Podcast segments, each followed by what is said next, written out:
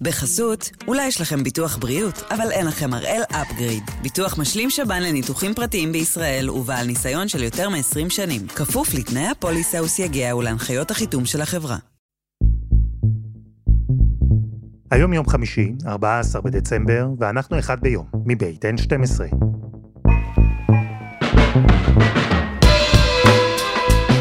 אני אלעד שמחיוף, ואנחנו כאן כדי להבין טוב יותר מה קורה סביבנו, סיפור אחד ביום, בכל יום.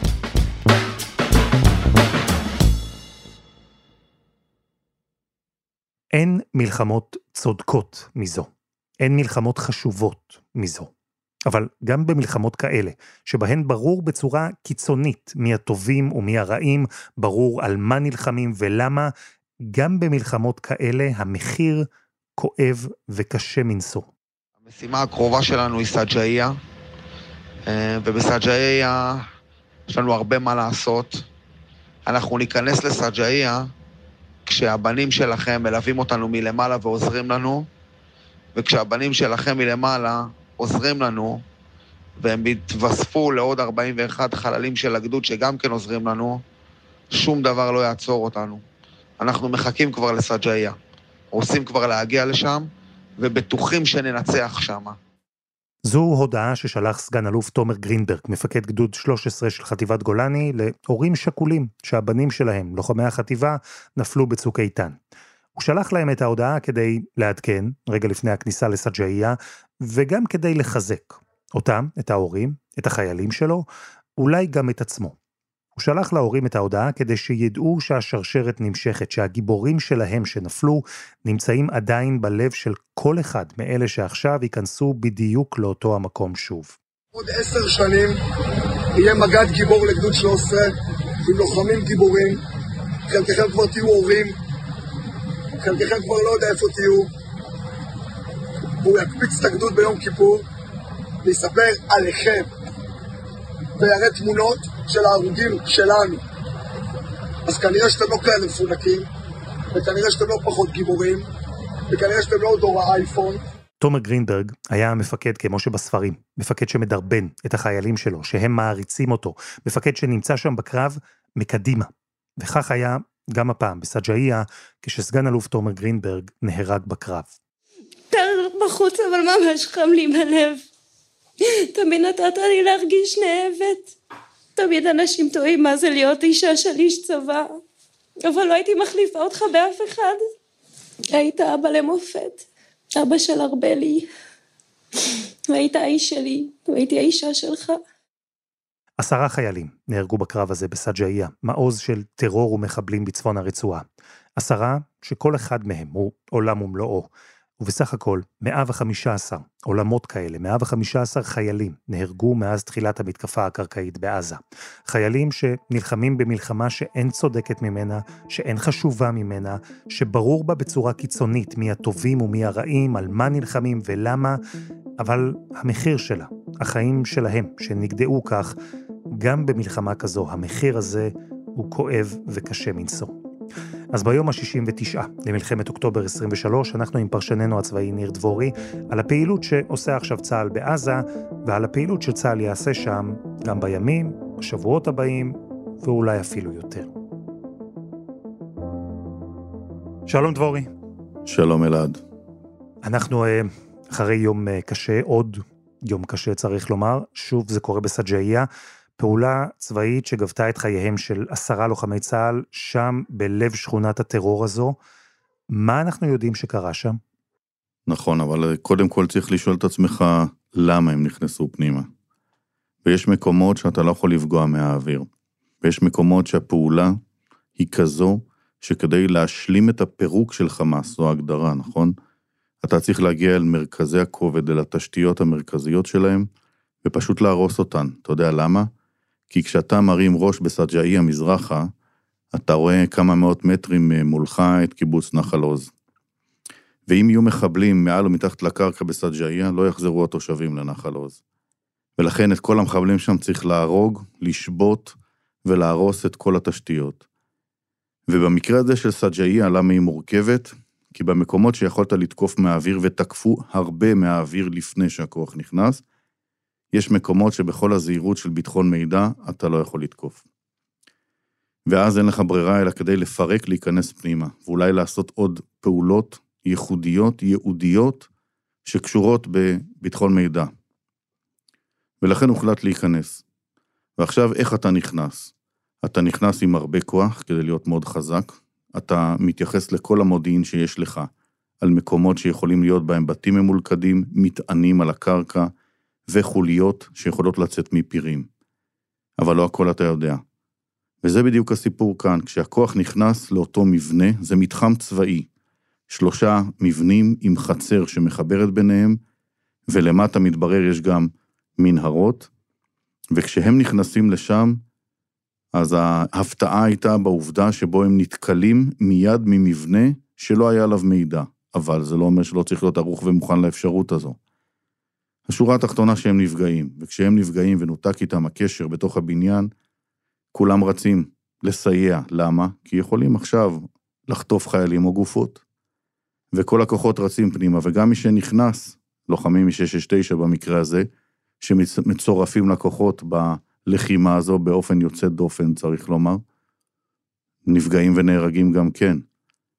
ואז מגיעים עוד כוחות לאגף את המתחם מאחור, זה מג"ד 13. הוא צריך עכשיו למנוע הגעה של מחבלים נוספים, או בריחה של מחבלים מתוך המתחם, עם אולי חיילינו. והוא מופתע על ידי מערב נוסף ונפגע גם הוא. ואז מתפתח שם קרב חילוץ מאוד מורכב וקשה, צריך להרוג הרבה מחבלים ולחלץ את האנשים שלנו החוצה. וזה אירוע מורכב, וההפעלה של האש בתוך הדבר הזה היא מאוד מוגבלת מן האוויר, כי הכל מעורב מחבלים בכוחותינו, ואתה לא רוצה לייצר ירי דו-צדדי.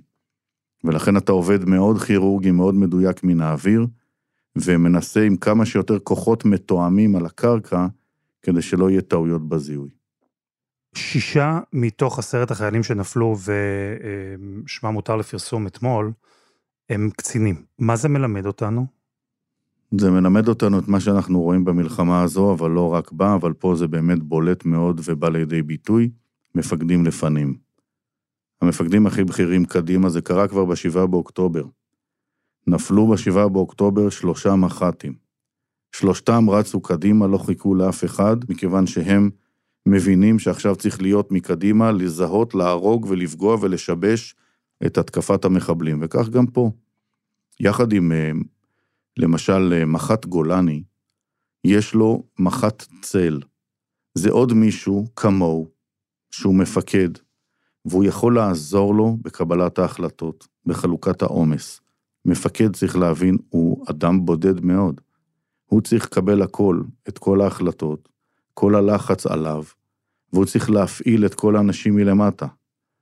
ולכן החלוקה הזו בעומס, התמיכה הרגשית, הנפשית, היכולת הזו לתת עצה טובה, ולכן מצמידים לכל המפקדים מפקדי צל בכירים מנוסים שיודעים, וזה מראה גם על הרוח ועל הרעות ועל האופן שבו מסייעים אחד לשני, כי המשימה מעל הכל, ולכן כשהמפקדים מקדימה, אז הם גם, כמו כל לוחם אחר, יכולים להיפגע. עכשיו, התחלת את התשובה הקודמת ואמרת, צריך לשאול למה אנחנו בכלל שם ולמה אנחנו נכנסים רגלית. כבר ענית לי בערך על השאלה שהתכוונתי לשאול, השאלה המתבקשת, האם נעשה הכל הכל הכל הכל כולל הכל, כדי להגן על החיילים שנכנסים ופועלים שם? כן, ואני אגיד לך שאני מאמין שכן, אני גם הייתי בתוך השטח ואני ראיתי את הכוחות נלחמים, ואני ביקשתי לראות את זה מגובה העיניים, במקרה שלי של שתי, אבל סג'איה אינה שונה. אני אתאר לך איך נראית ערכה כזו של כוח לוחם שנכנס פנימה. קודם כל, יש ריכוך משמעותי ביותר של חיל האוויר ויש ארטילרית. וממקדים את התקיפות הללו על יעדים שאתה יודע שהם מוקדים ועמדות וקווי ההגנה שחמאס בנה באותו מתחם. קודם כל לפרק אותם ככל הניתן. ואחר כך שהכוח נכנס פנימה, הוא כוח משולב. יש לו כוח הנדסה ו-D9ים. יש לו כוח טנקים. יש לו מל"טים תוקפים מעליו שגם מספקים לו את החוזי, את היכולת לצפות את מה שקורה, עיניים מעבר לגבעה, מה שנקרא. יש לו מסוק קרב שיכול לחפות ולראות ולתקוף, ולמעשה, עם כל האש הזו, הם נעים פנימה. התנועה היא בדרך כלל בקצב ה-D9. הוא מקלף את הנתיבים, הוא הורס בתים כדי לאפשר תנועה בטוחה מול אפשרות של מטענים ומלכודים, וטנקים שיורים אל עמדות ואל אה, קומות ואל בתים שמסביב, שמהם יכולים לתצפת או לירות על כוחותינו. ורק אז נכנס החי"ר. וכל מסת האש הזו והמעטפת הזו אמורה לתת את המיגון ואת הכיפת הגנה על הכוחות שנלחמים, לא יורדים לכל בית, לא סתם מסתובבים בשטח, אלא נכנסים למקומות ששם אתה יודע שאתה רוצה לעשות פעולה שאתה לא יכול לעשות אותה מן האוויר. אבל צריך להבין, כשיש מלחמה עיקשת כזו, אז גם דברים כאלה אה, קורים, לצערנו הרב. תגיד, שמענו את החטופות ששבו לישראל אומרות בקבינט, אנחנו חווינו הפצצות צה"ל ממש לידינו, אפילו אה, בדירה שבה היו כמה מה, מהחטופים, אתם לא יודעים מה אתם עושים שם, וראש הממשלה נתניהו ענה שהדבר הזה נשמע וגם יילקח בחשבון. התחושה שהייתה לנו שם, קודם כל, שאף אחד לא עושה למעננו דבר. העובדה שאני הייתי במסתור שהופגז ונאלצנו להיות מוברחים ופצועים. התחושה היא שאין לכם מושג מה קורה שם בכלל. אתם טוענים שיש מודיעין, אבל עובדה שאנחנו מופגזים. זה נלקח בחשבון מהיום הראשון. אבל עכשיו יותר, כי כשאתה מדבר איתי על סג'איה, שבשל ביטחון מידע, חלק מהדברים אי אפשר לעשות מהאוויר, אתה בעצם רומז לי גם לזה? אתה אמרת. אתה צריך להבין, אלעד, כשיושב אדם חטוף במנהרה, בתוך בית, שומע הפצצות איומות בסביבתו, הוא לא מבין את הסיטואציה כמו שאתה ואני מבינים אותה, או הטייסים שבקוקפיט מבינים אותה. ולא הכל נראה באמת סוף העולם, ואיך אפשר להאשים אותם. אבל כל דבר שעשו נלקח בחשבון אל מול הסיכוי שיכול להיות מישהו שאתה לא רוצה לפגוע בו בקרבת אזור התקיפה. ואני יודע להגיד שהמאמצים האלה, גם המודיעיניים וגם המבצעיים, הם עצומים, ואני לא יודע להגיד לך שהצליחו במאת האחוזים בכל המקומות. אני רוצה לשאול קצת על המיקום. סג'איה בצפון הרצועה, אנחנו שמענו שהצבא כבר אוטוטו, any day now, אה, משתלט לחלוטין על צפון הרצועה. זה נכון. כן? כן. אתה יודע, אני דיברתי עם המפקדים בשטח שהשתתפו בלחימה. והם אמרו לי, ניר, תראה, אנחנו בדמדומי התנגדות שלהם. וזה נכון. ועדיין, כשיש דמדומי התנגדות, זה אומר שעוד יש במקומות מסוימים התנגדות, ויכולים לצאת מחבלים מפירים ולפגוע באנשינו. אבל אנחנו רואים, מתוך מאות מחבלים שהיו בסג'איה, שני שליש הרוגים. חלק אולי מתחת להריסות, אולי חלק ברחו, חלק, אני אומר לך, נכנעו והרימו ידיים. ויש גם חוליות שלא, שהמשיכו להילחם. אתה יודע, תפסו שם שבויים אה, מותשים ורעבים, מספרים לי. אבל עובדה שיש כאלה שהמשיכו להילחם. ויכול להיות שבאמת במקרה הזה, עלית על מערב, או עלית על אזור, או על חוליה, שזה לא מייצג את תמונת המצב המלאה, אבל מספיק הנזק שהיא עשתה, שזה משנה לנו בתודעה את המצב. אבל בסוף סג'איה תיפול. עוד יום, עוד יומיים, זה לא משנה, היא תיפול. ואתה צריך להילחם עד שאתה הורג את כולם. זה מלמד אותנו משהו, דבורי, על הדרום? אפרופו מה שאנחנו רואים עכשיו בצפון? כן, זה מלמד אותנו, קודם כל יש מודיעין לא רע על הגדודים של חמאס ואיך הם בנויים ואיך הם נלחמים, ואחד הדברים שרואים, אגב, גם בח'אן יונס כרגע, זה שהמסגרות הגדולות שהם בנו לייצר התקפות מסודרות על כוחותינו לא עובדות. שובשו לחלוטין, ומה שהם יודעים לעשות זה להוציא חוליות שיורות. פה ירי צלפים, פה ירי נ"ט, ולנסות לשבש ולפגוע בהתקדמות כוחותינו. כלומר, אני, אני, אני רוצה רגע להתעכב על הנקודה הזו. בצה"ל מעריכים, יודעים, שהתוכנית הגדולה של חמאס הייתה קרבות פנים מול פנים, והם פשוט לא מצליחים להוציא את הדבר הזה לפועל? חמאס תכנן לעשות מתקפה שבנויה משליחה של רחפנים, ובעצם התקפה על כוחותינו מכמה מקומות בו זמנית של עשרות רבות של מחבלים, שמלווה גם בהסתערות וגם בירי נ"ט. זה לא עבד להם. זה שובש לגמרי. הרבה פעמים בהתחלה, כשהם שלחו את הכוחות האלה, אז כבר תקפת אותם עם מסוקי קרב, כפי שתיארתי לך קודם, ועם מל"טים תוקפים, עשרות רבות של מטרים, ואפילו יותר מלפני שהם הגיעו לכוחות. ולא נדרש בכלל התקלות פנים אל פנים. ומעט המקומות שזה קרה, ברובם ידנו על העליונה. לא תמיד. ולכן כשהכל שובש להם והרגת להם פעילים, אז הם עברו לשיטה אחרת, מבוזרת הרבה יותר, שבנויה על בסיס מה שהם יכולים להוציא. וברוב המקרים זה לא מצליח להם, ולפעמים זה כן, ואז זה מאוד כואב. אבל המערכה כפי שהם תכננו אותה שובשה לגמרי. מה אומרים בצה"ל על הדברים שהם רואים? יש הפתעות לכאן ולכאן, לטובה ולרעה, מההתנגדות שמציג חמאס בשטח? בעיקרון אין פה הפתעה גדולה בהיבט של אה, איך נלחם חמאס מולך, מה הוא הצליח, מה הוא לא הצליח, מה היכולות שלו, בהיבט של אמצעי לחימה, ובהיבט של ירי אל העורף. זה אין פה הפתעה גדולה, מה שהכירו זה מה שרואים. אני חושב שההפתעה הגדולה היא בהיבט המנהרות.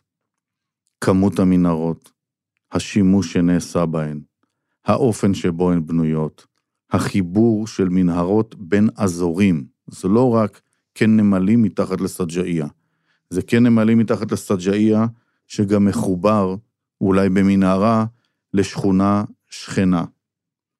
ויש לך תעבורה ויכולת הישרדות מתחת לקרקע, והאופן הזה שבו ישראל מתקשה להתמודד עם האתגר הזה בהיבט של ההריסה שלו, של המיפוי של התוואי פעם אחת, וההריסה שלו בפעם השנייה. זה לוקח זמן. אנחנו רואים על פי פרסומים זרים מה מנסים לעשות. יש לזה הצלחה ויש לזה פוטנציאל, אבל זה צריך זמן. זה מצריך זמן. ואחת התקלות הגדולות של צה"ל, זה הסיפור של כמה ידענו על המנהרות, איך נערכנו לטפל בהן. ואנחנו מוצאים את עצמנו במקום שבו היה יכול להיות הרבה יותר טוב.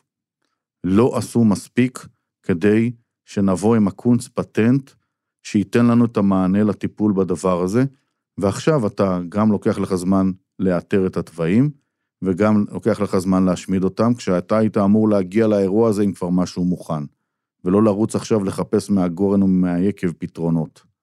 זו בעיה. אז אפרופו הבעיה הזו, ואפרופו מה שתיארת שהקרבות בשטח, בגלל שאנחנו עם כוחות רגליים, נשענים הרבה מאוד על מודיעין. איך מגשרים על הפער הזה?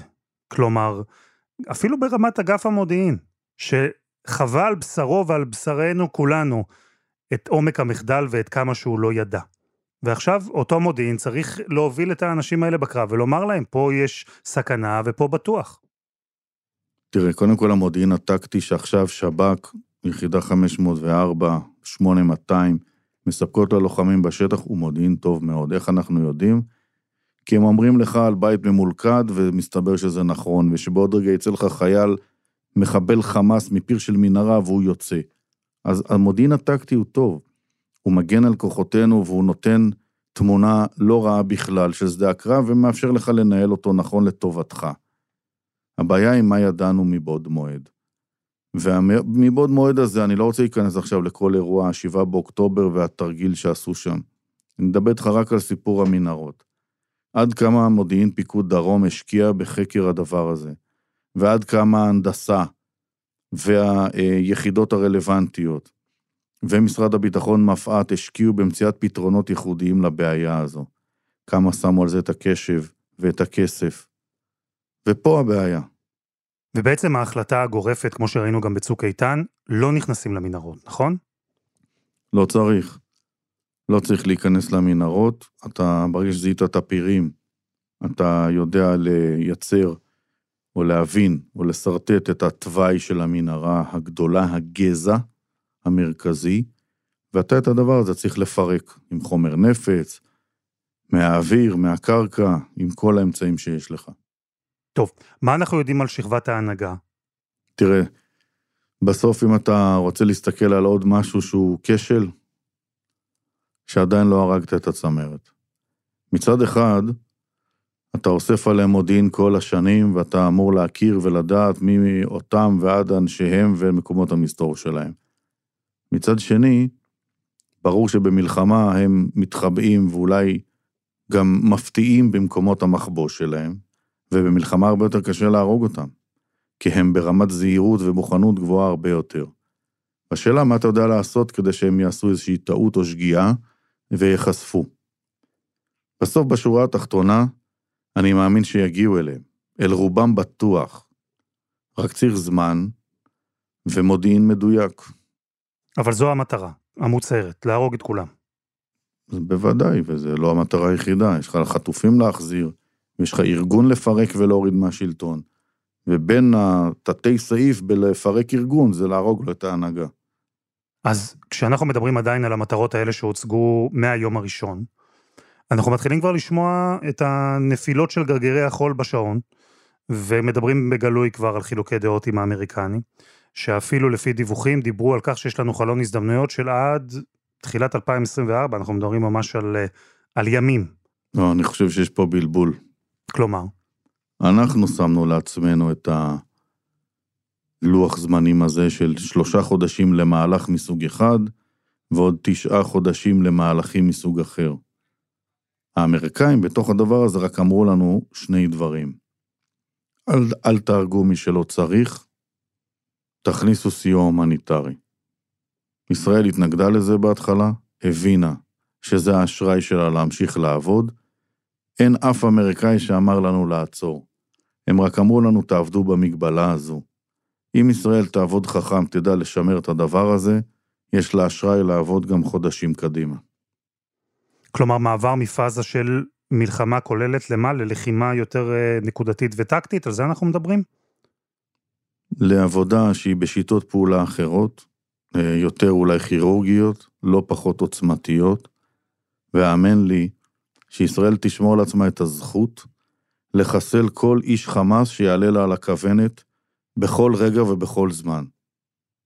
ואם מישהו מהנהגת חמאס חושב שבעוד שלושה או ארבעה חודשים הוא יוכל להרים את הראש, להסתכל מסביב ולראות את השמש ולטייל, הוא טועה טעות מרה. כלומר, בצבא לא, לא מודאגים מה, מלוח הזמנים הזה כפי שפורסם, אפילו להפך, אתה אומר. זה לא שלהפך ולא מודאגים. זו התוכנית, היא אושררה במרכאות אל מול האמריקאים, הם מכירים אותה. הם לא אמרו לה לא. הם רק אמרו, תעבדו בתוך התנאים שהצבנו. ואז אנחנו בסדר בבית פנימה פוליטית, ואתם בסדר להמשיך את עבודתכם. אני מכניס אתכם טיפה לזירה המדינית, אבל בעצם מי שקשר בין הזירה הצבאית למדינית זה לא אני, זה ההנהגה. שאמרו שהלחץ הצבאי הוא זה שמוביל ויוביל את סינואר ואת חמאס לרצות עסקה. אנחנו רואים את הדבר הזה קורה, המשוואה הזו מתבררת כנכונה לפי מה שאתה שומע. היא הייתה נכונה בלג הראשון. ועכשיו? ועכשיו יכול להיות שבעוד uh, שבוע או שבועיים ניווכח שכן. כרגע אנחנו לא נמצאים במקום שאתה מזהה את חמאס במצוקה כזו שהוא עכשיו אומר בואו נעצור ונדבר. אגב, לא יעצרו וידברו, המשא ומתן יהיה תחת אש. וזו המציאות. באין פתרון אחר, ואין, בניגוד למה שנדמה, אז צריך לקדם את ההישג של פירוק חמאס, ויכול להיות שהוא במעלה הדרך גם יוביל אפשרות של חטופים. אז שתי שאלות אחרונות, כי אני זוכר שניר דבורי ישב ואמר, בין היתר, שזה שסינואר עושה משחקים, וכן משחרר ולא משחרר, וכן עסקה ולא עסקה, אומר שהוא לא הוקם מספיק חזק. כן. על פניו, נשמע לי שזה מה שאתה אומר עכשיו, השאלה היא, נכון. מה צריך לעשות? אנחנו בתוך התהליך, אלעד. אנחנו אולי ב-50% מהדרך. צריך להמשיך לעבוד ולהכות בו כל הזמן עד שהוא, עד שהוא ירד על ארבע. לא לוותר, זה הסיפור. אף אחד לא חשב שבעוד שבוע-שבועיים נגמר ומקפלים את העסק. הפוך. תן לו בראש כל הזמן. השאלה היא מה זה אומר. כי בסוף אנחנו רואים שצפון הרצועה, הרס מוחלט, אזרחים התפנו משם, יש אלפי אה, קורבנות, אנחנו רואים כבר אנשי חמאס שנכנעים בהמוניהם, ועדיין הדבר הזה לכאורה לא ממש משפיע. אז מה, מה יהיה שובר השוויון? שובר שוויון יהיה שאתה תכה אותו ככה ואתה צובר לאט לאט את ההישגים שלך, עד שתהיה נקודה ארכימדית שזה יביא אותם לשבירה. או קרוב לשבירה, ואז מוכנות לדבר. ולכן אסור לעצור. אז שאלה אחרונה, לאן אנחנו הולכים מפה? איך אנחנו, אה, לפי דעתך, נראה את הימים והשבועות הקרובים? כמו עכשיו, ולהגביר. אין ברירה, אתה יודע מה אמר קרמבו. אתה מתחיל הכי חזק שלך ואז מגביר? אין ברירה. אתה יודע מה אני אומר לעצמי כשיש רגעים שאתה כאילו מתבלבל וגם כואב מאוד מנפילה של מתים, של לוחמים שלנו? Mm. תיזכר בשבעה באוקטובר. אז אל תעצור. ניר דבורי, תודה רבה. תודה, אלעד. וזה היה אחד ביום של N12. אנחנו מחכים לכם בקבוצה שלנו בפייסבוק, חפשו אחד ביום, הפודקאסט היומי. העורך שלנו הוא רום אטיק, תחקיר והפקה, עדי חצרוני, רוני ארניב, שירה הראל ודני נודלמן. על הסאונד מור הרטוב, יאיר בשן יצר את מוזיקת הפתיחה שלנו. אני אלעד שמחיוף, אנחנו נהיה כאן גם בשבוע הבא.